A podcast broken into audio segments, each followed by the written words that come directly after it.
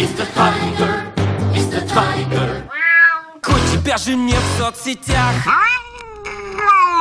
Mint azt említettem, Krekó Péter, Political Capital, azt nézem, hogy viszont egy hírkörbe ment minden, minden labban ez a 400 forintot elérő vagy 400 forintot elérő euró. Tehát ez most így, ez, ez tényleg ez eljutott mindenkihez. Méghozzá ugye ez most 10 óra után volt ez az áttörés, és ez valószínűsíthető, hogy az amerikai tőzsde megnyitása után romlik a helyzet.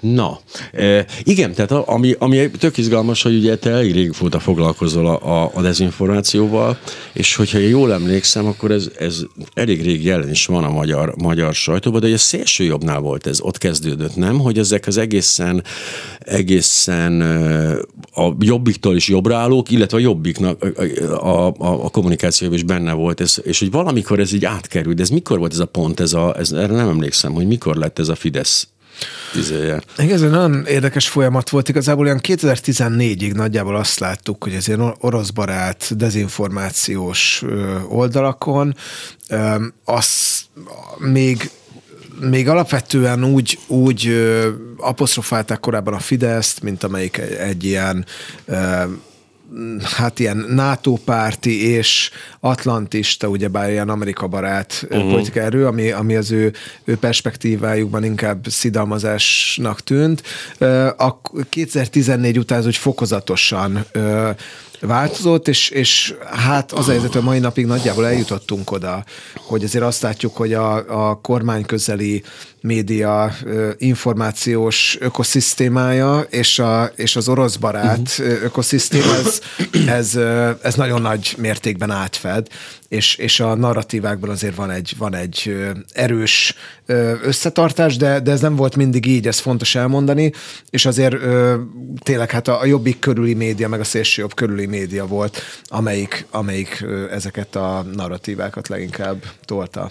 Ez azon gondolkozom, hogy ez technikailag hogy működik. Ugye most belenéztünk ugye a Direkt 36 ö, sorozata nyomán, a, hogy hogy működik az MTV-ának ez az egész utasítás rendszere, de hogy, de hogy ez hogy mehet? Tehát, hogy ezek, ezek szóbeli dolgok, hogy, hogy nyomjuk ezt, vegyük át, innen vegyünk át híreket? Tehát ezek ilyen nem, ö, de valahogy mégis központilag vannak irányítva. Valószínűleg ugye a, a, a kampány, a, a Rogánféle, a Rogánféle központból.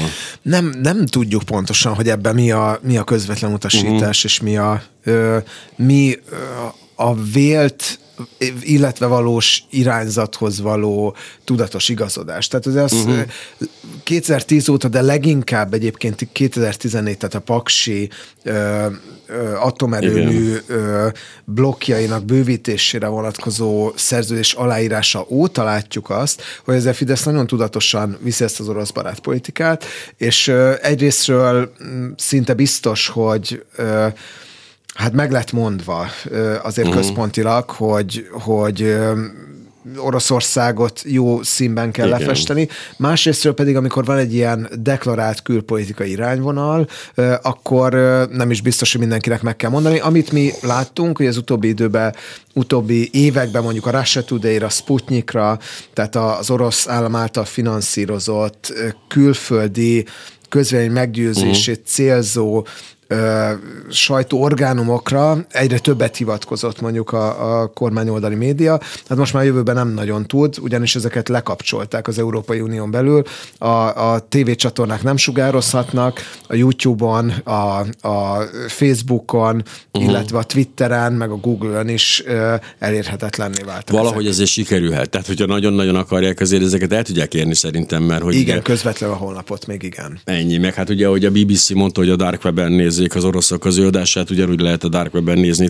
De hogy nem is biztos, hogy kell, mert most, ahogy figyelem, a, azért itt, itt most nagyon egyértelmű, hogy a, ugye van ez a direkt orosz propaganda, egy csomó médiumnál felelhető, amikor egy egybe ugye az orosz álláspont, de a, a legaljasabb szerintem ez a finom relativizálás. Azért nézzük meg a másik oldalt is, meg nézzük meg, hogy mi vezetett ide, meg hogy azért, na hát azért Ukrajna sem teljesen Az ártatlan. amerikaiak sem szentek. Hát hogy ne tudjuk meg, hogy az a palagázt akarják nekünk. Tehát vannak ezek a egyébként első olvasás olvasásra, első hallásra tulajdonképpen értelmes, értelmes, csak hát nyilván az ember tudja, hogy honnan erednek, akkor, akkor zavarja meg őket. Ez, ez nagyon fontos felvetés, mert, mert szerintem ez egy ilyen általánosabb jelenségre mutat rá, és ez pedig az, hogy, hogy hagyományosan elemzői, újságírói ért, értelmiségi körökben azért az, az egy ilyen evidenciának számít, hogy nincs fekete és fehér, Így hogy van. csak szürke van, és a szürke 50 árnyalata, és hát persze nagyhatalmi versengés, stb. Ismerjük ezeket a dolgokat, és hát én magam politológus vagyok, úgyhogy nyilván én alapvetően fogékony vagyok az ilyen realista elméletekre, de az a helyzet, hogy szerintem ki kell mondani bizonyos bizonyos helyzetekbe, hogy politikailag főleg, de szerintem itt azért elemzői szempontból is egy viszonylag fekete-fehér helyzetről uh-huh. van szó, és amikor fekete-fehér helyzet van, akkor azt is ki kell mondani, hogy ha ezt nem vagyunk képesek kimondani, akkor annak szerintem olyan erkölcsi meghasonlulás a következménye, amit egyébként sok helyen pontosan láthatunk, hogyha nem tudjuk azt nevén nevezni, amikor, amikor az orosz hadsereg ártatlan civilik, civileket öl, amikor arról van szó, hogy megnyitják a humanitárius folyosókat, és, és utána oda bombáznak Igen. a menekülő civilekre, akkor, akkor elvesztjük minden morális érzékünket. Úgyhogy szerintem fontos azt kimondani, hogy vannak fekete-fehér helyzetek, és ez abból a szempontból biztos, hogy fekete-fehér, hogy Ukrajna egy szuverén állam, aminek a szuverenitását Oroszország elismerte. 94-ben például a budapesti memorandumban többek között, de aztán egy Harkovi egyezményben is, és több más helyen is, illetve mondhatjuk azt, hogy, hogy a nyugat provokált ezt a háborút, de ez egy teljesen abszurd felvetés, abból a szempontból, hogy itt azért mégiscsak arról van szó, hogy vannak országok a régióban, akik szerettek volna a nyugathoz közeledni. Ez az ő, ő mint ahogy Magyarország is ugyebár egy következő, egy korábbi Igen. körbe, ezt ne felejtsük el. És mit szólt volna ahhoz Magyarország? Oroszország, hogyha Oroszország megmondja neki, hogy már pedig én jobban szeretném, hogyha ti se az EU-ba, se a NATO-ba nem léphettek be, és amikor mondjuk népszavazáson az a döntés született volna, hogy de mi szeretnénk, akkor fegyverekkel, katonákkal bevonultak volna. Én azt gondolom, hogy azért a, a sokan, akik, akik a jobb oldalon hangoztatják ezeket a relativizáló véleményeket, lehet, hogy jó, hogyha belegondolnak az 1956-os hát analógiába, az, ami nagyon adja magát. Amerika provokált, ugye, akkor, és hát jogos volt a, a, a Szovjetunió be, bevonulása, hisz ez, ez alapján, a logika alapján teljes mértékben így volt, hogy pontosan, az 56-ban az ugye... Az... Pontosan, és milyen igaza volt ugyebár azoknak, akik mondták, hogy maradjon ki a, a konfliktusban. A,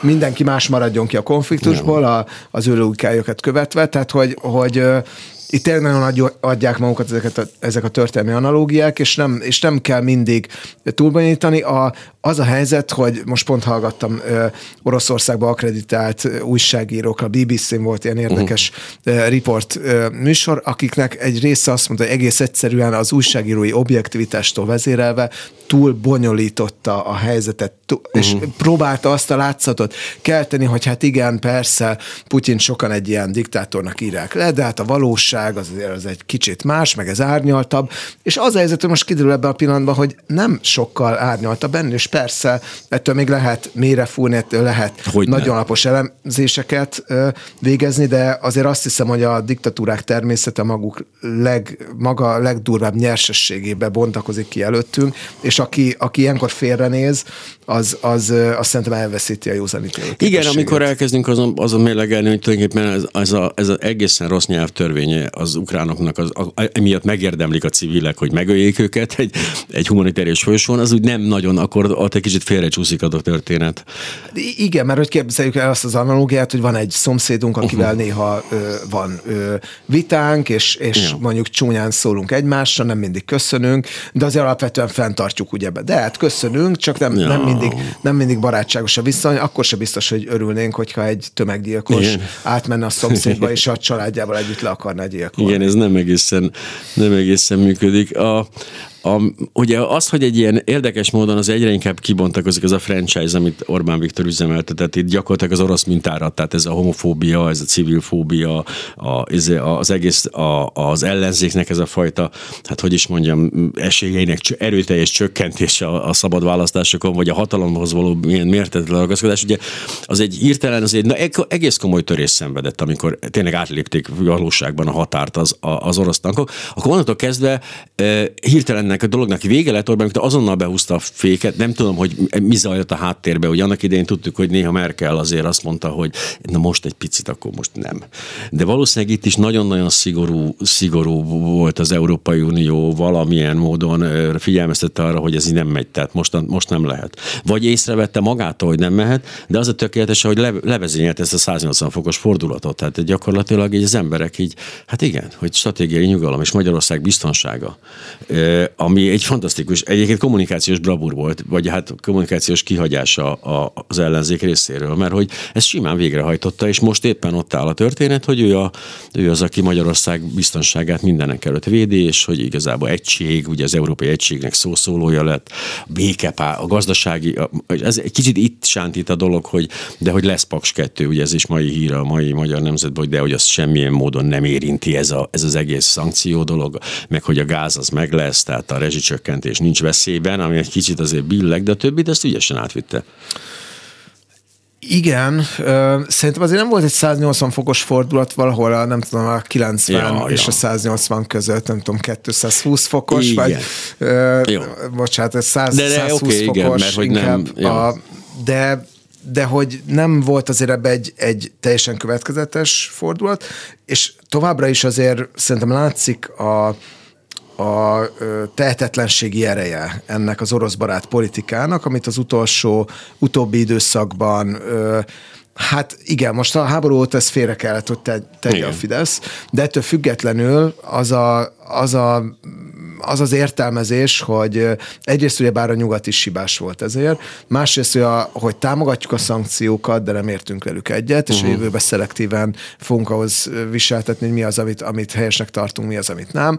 Három, hogy azért a, a rezsicsökkentés mégiscsak ö, ö, fontosabb, mint a, mint a gazdasági szankciók. Négy, hogy, hogy minden, minden ami ö, mondjuk fegyvertámogatás, a, uh-huh. Ukrajna számára az a háborúval való közvetlen beavatkozás, zárójeles megjegyzés, a magyar kormány megszavazta, ugyebár az Európai Tanácsban, igen, hogy igen, az Európai igen. Unió fegyverekkel lássa el Ukrajnát. Nagyon helyesen tegyük hozzá, csak közben a, a hazai retorika ennek, ennek a, a szöges ellentetje. Tehát hogy azért azt látjuk, hogy itt van egy továbbra is egy ilyen igazodás, és a, és valahogy a, a múlt orosz barát külpolitikáját és a jelen kényszereit próbálja valahogy összeegyeztetni a kormány, de azt szerintem egy kifejezetten pozitív fejlemény, hogy a NATO-val kapcsolatban például mondjuk az utóbbi két-három hétben gyakorlatilag csak pozitív hivatalos mhm. nyilatkozatokat hallunk. Benkő Tibor kijelentette a napokban, hogy a NATO nélkül Magyarország nem is tudná magát megvédeni, ezért ellent mondott külügyminiszter mondásának, de itt talán nem ez a lényeg. Szerintem mindenki látja azt, hogy ha aki nem áll a NATO védelme alatt, hogy itt nagyon komoly veszélybe van. És egyébként e, például Finnország és Svédország NATO tagságát mm. is felgyorsíthatja az egész folyamat. Mint ahogy én azt gondolom egyébként, hogy az ukrán nemzeti érzésnek Oroszország adott egy hatalmas nagy lökést. Azaz az, az ukrán nemzet a szemünk előtt teremtődik meg. Egészen pontosan. Én voltam még 2013-ban Kievbe, amikor akartam a, a fiamnak vinni valami szuvenírt, és igazából ukrán szuvenint nem nagyon kaptam az ilyen aluljáró árokban, hanem egy orosz macit tudtam a, oh, a végén vinni. Azt hiszem, hogy ezt, ezt, ezt a Majdan után uh-huh. már, már egy másik ukránat látunk, és most meg hát különösen ki ebben mondjuk ez elég elképzelhetetlen lenne. A, az orosz agresszió erősíti fel a nato az helyzet, és az orosz agresszió erősítette fel az ukránok oroszoktól való elkülönülését is. A Majdan előtti kutatásokban azt láttuk, hogy az ukrán nép szemében a legszimpatikusabb legfontosabb ország uh-huh. az Oroszország volt. Hát manapság nyilván ez, ez nem nagyon így van, de az a helyzet, hogy ezért, ezért viszont nem a, nem a nyugat hibáztatható. És az EU csatlakozás hívei is ugye nem tudom, 30 80 százalék fölé került, a, akik azt mondják, hogy ez jó ötlet. A, ugye az a furcsa a, a magyar politikában, hogy úgy tűnik nekem, hogy arra készülnek, hogy ez elmúlik ez a dolog, és minden ugyanúgy lesz. Tehát lesz ez, a, ez az orosz ö, ö, birodalom a, a Putyinnal, lesz egy ilyen megengedő EU, holott szerintem azért nem valószínű, hogy ez fenn fog állni. Tehát nem hiszem, hogy a, ha ennek a háborúnak vége van, akkor Orbán Viktor folytathatja ugyanazt a, azt a, azt a, azt a fajta furcsa pávatáncot, hogy akkor ő, hogy ő itt, a, ő, neki van egy nagy erős barátja, aki ad kölcsön pénzt, ha az EU így nagyon számon kérni a költéseit, hogy ez nem fog, tehát egyrészt azt gondolom, az EU is be fog egy kicsit keményíteni, és azt mondja, hogy sokkal inkább egy egységes külpolitika, és nincs ilyen kitáncolás. Másrészt meg a, a Putyin maradása, az hát az erősen kétséges számomra, szóval, hogy nem hiszem. Igen, hosszabb távon nagyon kétséges, én is azt gondolom, tehát hogy ez, ez ez, ez azért akárhogy nézzük, történelmileg ez a, a végjáték kezdete, lehet, hogy ez hosszos, sok ideig el fog ö, tartani, de ami még fontosabb, hogyha marad is Putyin, akkor is egy ilyen Észak-Korea típusú rendszer felé ö, tud elmozdulni, ez már most is jelenleg történik, a független média maradékainak a kiiktatása, a, az utcai ö, tüntetőknek a, a brutális letartóztatása, tehát hogy még, még, ö, még keményebbé válik a rendszer, és ugyebár a külkapcsolatai mind diplomáciailag, mind gazdaságilag a szankciók és, a, és az ellenszankciók mm-hmm. következtében drasztikusan visszaesnek, tehát nem lehet igazából kapcsolatot építeni, mondjuk űrkutatással, uh-huh. meg, meg kultúrával kapcsolatos közös együttműködéseket építeni a jövőbe, ahogy azt a magyar kormány eltervezte. Tehát ebből a szempontból az orosz barát politika, az, az nyilvánvalóan ö, teljes kudarcba fulladt, és ez abban a formában nem folytatható. Hogy utaltál rá, hogy, hogy nyomás helyez, ö, hogy nyomás alá helyezték Magyarországot, ahogy én hallottam, Lengyelország irányából most nagyon erős nyomás érkezett, és hogy voltak olyan szankciók, mondjuk a nemzetközi pénzügyi rendszerről való lekapcsolása, nem a teljes orosz uh-huh. bankrendszernek, de bizonyos bankoknak. Ez például nem Magyarország blokkolta legtovább egyébként, hanem Németország, tehát hogy Magyarország nincs egyedül ezzel a, az álláspontjával, uh-huh. de viszont azt nagyon érde, de Magyarország is azért kételkedett abban, hogy ez egy jó döntéssel, és nagyon érdekes volt, hogy a lengyel külügyminiszter tweetelte azt először, hogy beszélt Orbán Viktorra, és biztosította arról, uh-huh. hogy támogatni fogja, ami ami egy ilyen finom nyilvánosságon belüli nyomásgyakorlás. A, a lengyel sajtóban nagyon felerősödött a, a magyar kormány kritikája a, az Oroszországgal való ilyen ambivalens viszony miatt, és szerintem mind uniós, mind NATO, mind régiós szempontból Magyarország nem tett semmi mást most, mint hogy beáll a sorba. Nyilván. Ö, és, és ez abból a szempontból én azt gondolom, hogy, hogy, hogy mégiscsak biztató, hogy látszik az most a szemünk előtt bontakozik ki, hogy mennyire erősek ezek a szövetségi rendszerek, és hogyha van egy ilyen, egy ilyen stresszteszt, akkor, akkor igenis kiállják annak a próbáját, és a legrenitensebb,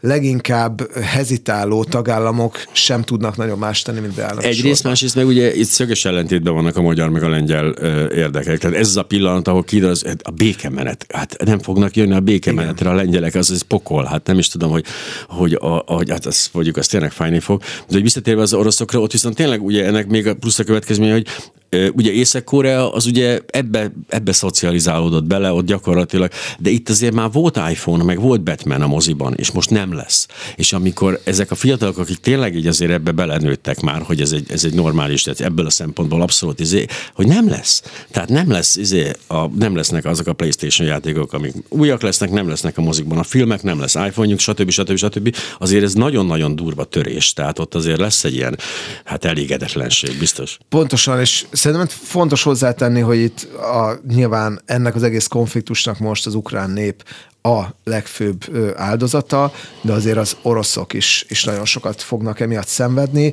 és ugyebár persze lehet közönkutatásokat idézgetni, hogy milyen sokan támogatják ezt a háborút, ugyebár egy, egy autoritár rendszerben a közvéleménykutatások megbízhatóság az eleve kétséges, uh-huh. mert hogyha ha ugyebár az ember háborúról beszél, akár csak nyilvánosan, akkor emiatt mondjuk Igen. börtönbe csukhatják, ja. tíz évre elzárhatják. Úgyhogy nem... egy közvéleménykutatásról biztos megmondja majd a vélemény Pontosan, ja. pontosan. Tehát ki, ki kockáztatna egy, egy ilyen miatt. Ez egyik dolog. A másik, hogy már nagyon régóta az orosz nép el van zárva az információforrásoktól, és e, egyébként e, ugyebár nagyon régóta nincsen politikai alternatíva, mert aki el szeretne Igen. indulni Putyin elnökkel szemben, és nem a, a Kreml által ö, támogatott ö, ellenjelölt, az, az gyorsan börtönbe találja magát.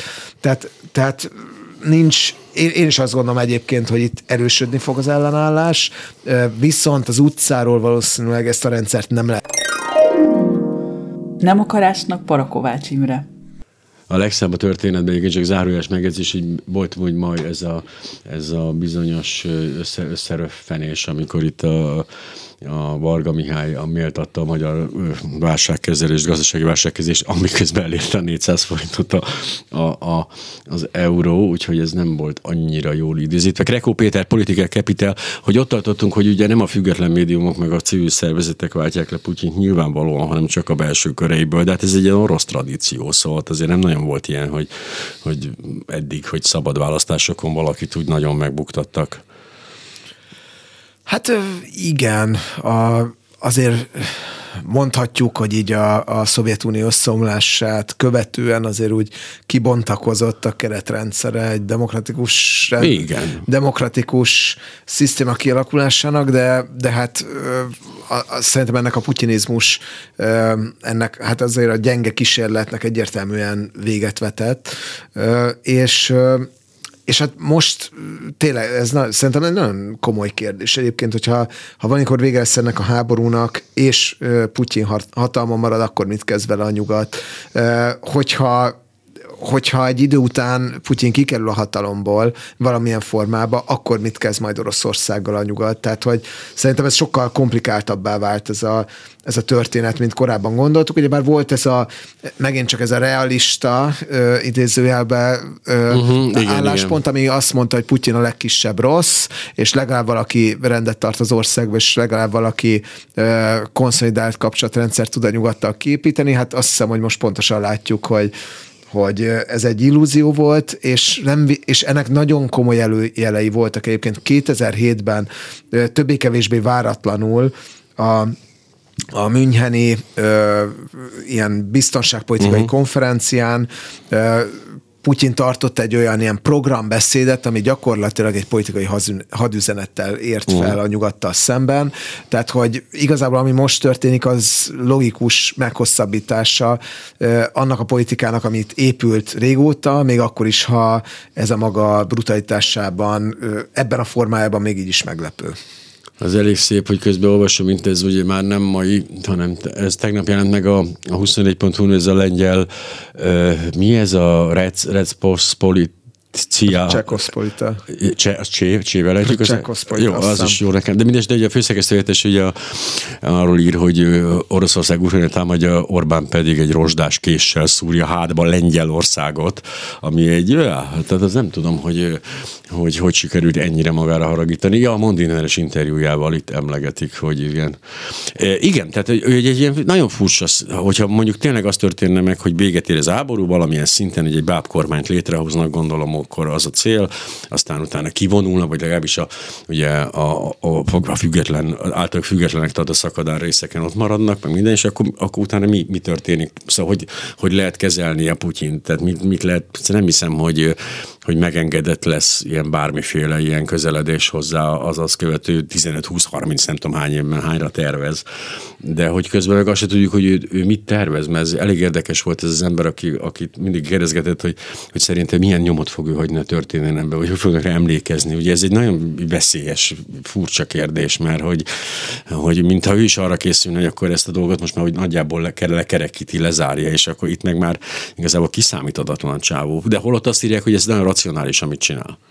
Hát szerintem csak és kizárólag katonapolitikai szempontból racionális, Igen, tehát egy, egy háborús logika szempontjából, csak kérdés az, hogy más típusú racionalitásból mondjuk egy, egy a nyugat és Oroszország együttműködésére épülő racionalitásból, amit azért korábban Putyin is magas szinten tudott űzni, abból ez következne. Hát igen. Igen, az a, a, az áltudományos dezinformációról, ami az érdekes egyébként, hogy azok a szereplők köztük Gödény György és mások, akik korábban a, a, a Covid ellenességben utaztak, most rárepültek egyébként a, az ukrán ö, témára, és, és a, a nyugat ellenes orosz barát összesküvés elméleteket nagy elánnal terjesztik, tudják, hogy most ez hozza a kattintást, igen, és ez igen, hozza igen. nekik a bevételt. Igen, ők nagyon-nagyon-nagyon érdekes átalakuló művészek. Krekó Péter a Political Capital-től jönnek a hírek, ez volt volt most a beszélgetés, jegyünk vissza Biri Béla blokkal. Én is azt gondolom, hogy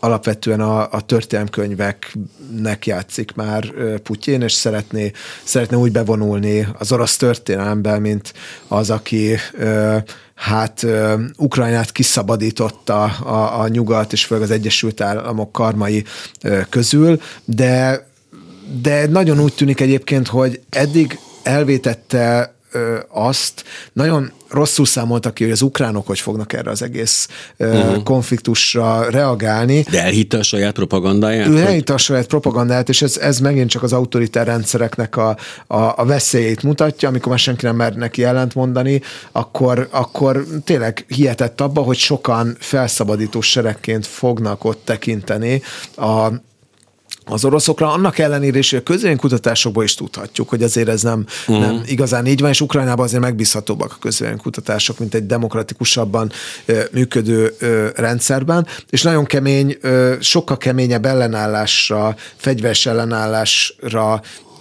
vagy az, azzal szembesült, mint amivel, amire számított, és ugyanígy a nyugat reakcióit is elmérte. Tehát Oroszországnak a fő célja, és az orosz propagandán is általában az a fő célja, hogy Európát és az Amerikai Egyesült Államokat szembeállítsa egymással. És az, a, az uh-huh. Oroszország tapasztalat, hogy főleg bilaterális kétoldalú alapon a, a németekkel, a franciákkal, az olaszokkal, a magyarokkal, osztrákokkal kiválóan meg tudnak egyezni, csak nekik van egy olyan képük, hogy mindig Amerika kavar bele uh-huh. ebbe. És abban reménykedett Putyin, hogy ennek a fenyegetésnek a hatására belátja azt Európa, hogy igazából, ha túlzottan Amerikához köti magát, akkor saját maga belerángathatja magát uh-huh. egy háborúba. És mi történt valójában? Sokkal erősebbek váltak a NATO kötelékek, mint, mint korábban, és ugyebár az Európai Unió maga döntött köztük a németekkel, a magyarokkal, stb. fegyverszállításról uh, Ukrajnába, ami, ami tényleg egy történelmi jelentőségű esemény, és mindenki, aki azt mondja, hogy ez amerikai nyomásra történt, nem.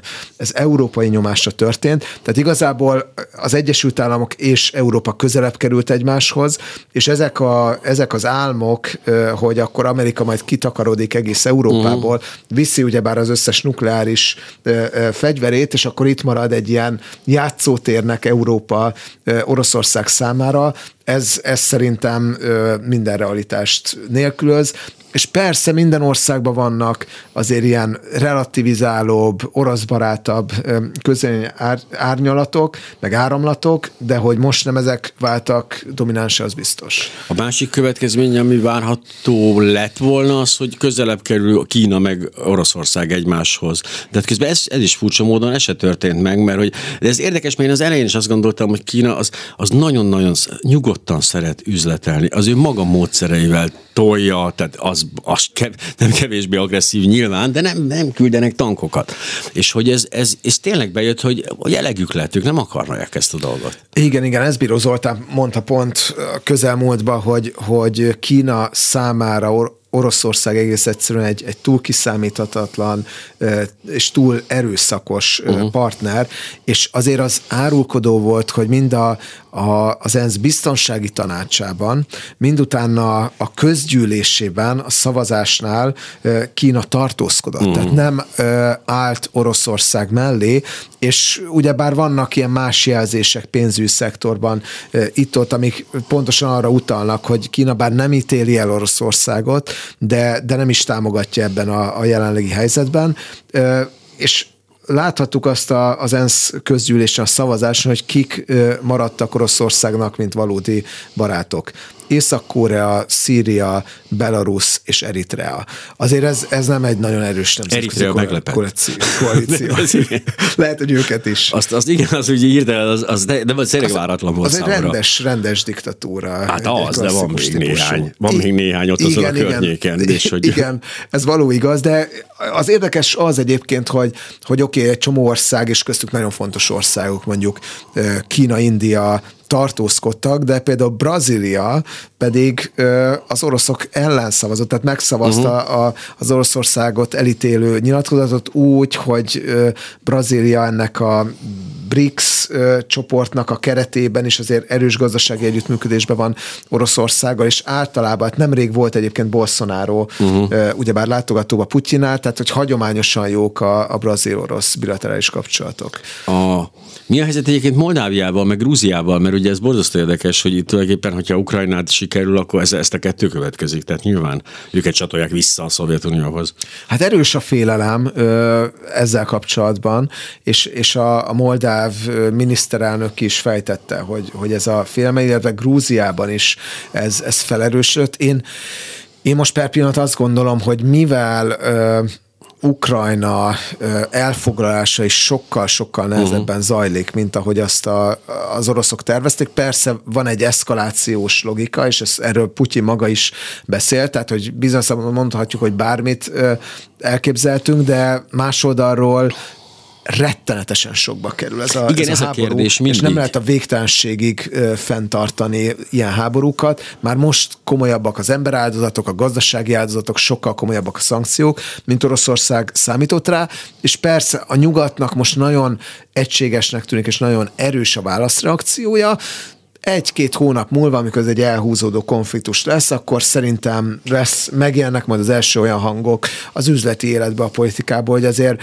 jó, de alakítsunk ki valami normális együttélési formát Oroszországgal, uh-huh. tehát hogy lesz, lesz szerintem olyan törekvés, hogy puhítsunk a szankciókon. Uh-huh. Én nem nagyon tartom ezt, ezt reálisnak, és, és azért Oroszországnak sincs végtelenül sok erőforrása, nyilván nagyon készült erre a háborúra, és nyilván egy háborúba a, hogy mondjam, civil lakosság szenvedései másodlagossá válnak, főleg egy diktatúrában, de ezzel együtt én nem hiszem, hogy, hogy Ukrajnán kívül vagy Ukrajna után további kalandokba vágna bele Oroszország, ez bőven elég, egyelőre ebbe is beletörik a bit. Igen, az a kérdés, hogy ezt meddig, le, ezt meddig lehet fenntartani. Tehát ezt tudjuk, hogy naponta, hogy nagyon vicces volt, mert pont azt vicces, hát mindegy, szóval mérsékelten, de hogy az, hogy, a, hogy a, mint az autó, autó prospektusokban, ugye a tank prospektusokban is a fogyasztást alábecsülik, tehát igazából többet fogyaszt az a tank, mint amit ott írnak, vagy kevesebbet megy el egy tankkal egy tank, és hogy ez nagyon érdekes, és pedig ez írtó, az biztos, de hogy írtó írtózatos költségek. Tehát tényleg csak ezek, ezek hogy, hogy, hogy nap mint nap mennyibe kerül effektíve ez a háború, az írtózatosan viszi el a pénzt. Igen, és hát tényleg látjuk, hogy, hogy olyan logisztikai problémák adódtak, hogy például a Belarusból amely gyakorlatilag aktív részessévé vált ennek a uh konfliktusnak, pedig ugyebár előtte hidegette a, a világot uh Putyin, hogy itt sem másról nincs szó, csak egy hadgyakorlatról. Belarusból a, a Kiev felé vonuló ilyen hát nagyon hosszú kamion meg, meg tankkonvoj, ugyebár kifogyott a, a benzin az autókból, és, és Belarus felé vissza kellett vonulni a, a sofőrök egy, egy részének. Persze ezek, ezeken úrrá lesz egyébként a, az orosz hadsereg, és, és az a helyzet, hogy azért az erőfölénye nagyon nyomasztó. Persze a nyugat ellátja fegyverekkel Ukrajnát, de afelől ne legyenek ilyen ilyen naív elvárásaink, hogy ezt kinyerheti meg ezt a háborút, mert ezt csak Oroszország nyerheti meg, és az a helyzet, hogy, hogy egyre kevésbé számítanak ebben az emberáldozatok, sőt, egyre inkább az lesz az üzenet, hogy én ezt is megtehetem, hogy civileket bombázok, egyre inkább úgy akarja majd nyomás alá helyezni Oroszország Ukrajnát, hogy, hogy a civil áldozatok számát növeli, de és, és, és meg fog, szerintem meg fogja nyerni Oroszország háborút, és nem, és nem nagyon van itt más lehetőség, mint a Zelenszky féle adminisztrációt megroppantani, vagy elkergetni, vagy ugyebár likvidálni. Megölni, igen. igen. De, de ennek nagyon súlyos gazdasági, politikai, morális és diplomáciai ára van, szerintem sokkal magasabb, mint amire Putyin számított. Hát illetve egy elhúzódó gerilla háború, tehát azért a mostani állapot az ukránoknak az azt feltétel feltételezi, hogy így a megszállt területeken se fogják abba hagyni ezt a dolgot. Tehát a, éppen itt az elején meséltem, hogy meg, itt megérkezett két, hát effektíven manöken menekült, manöken a 16 éves körül lányokkal a nyugati pályaudvarra, akik egy régen-régen Csernobil idején őket Belgiumba vitték gyerekként, és most meghívta ugyanaz a család, hogy a gyerekeikkel menjenek oda. Ők elviszik a gyerekeiket, majd visszamennek fegyvert fogni Ukrajnába, mert a férjük már ott van a, a, a seregbe. Tehát, hogy az végtelen elszántság, meg ilyen végtelen elköteleződés van, ami alapján azt nem hiszem, hogy tehát attól, hogy megszállnak egy várost, ők azonnal így átállnak ebbe a dologba. Nem, tehát nem fognak már 57. május 1-én Kádár János éjjenezni tömegekben. Ez nagyon fontos, ugyebár Herszonban és más elfoglalt városokban, amelyek az orosz propaganda szerint ugyebár uh-huh.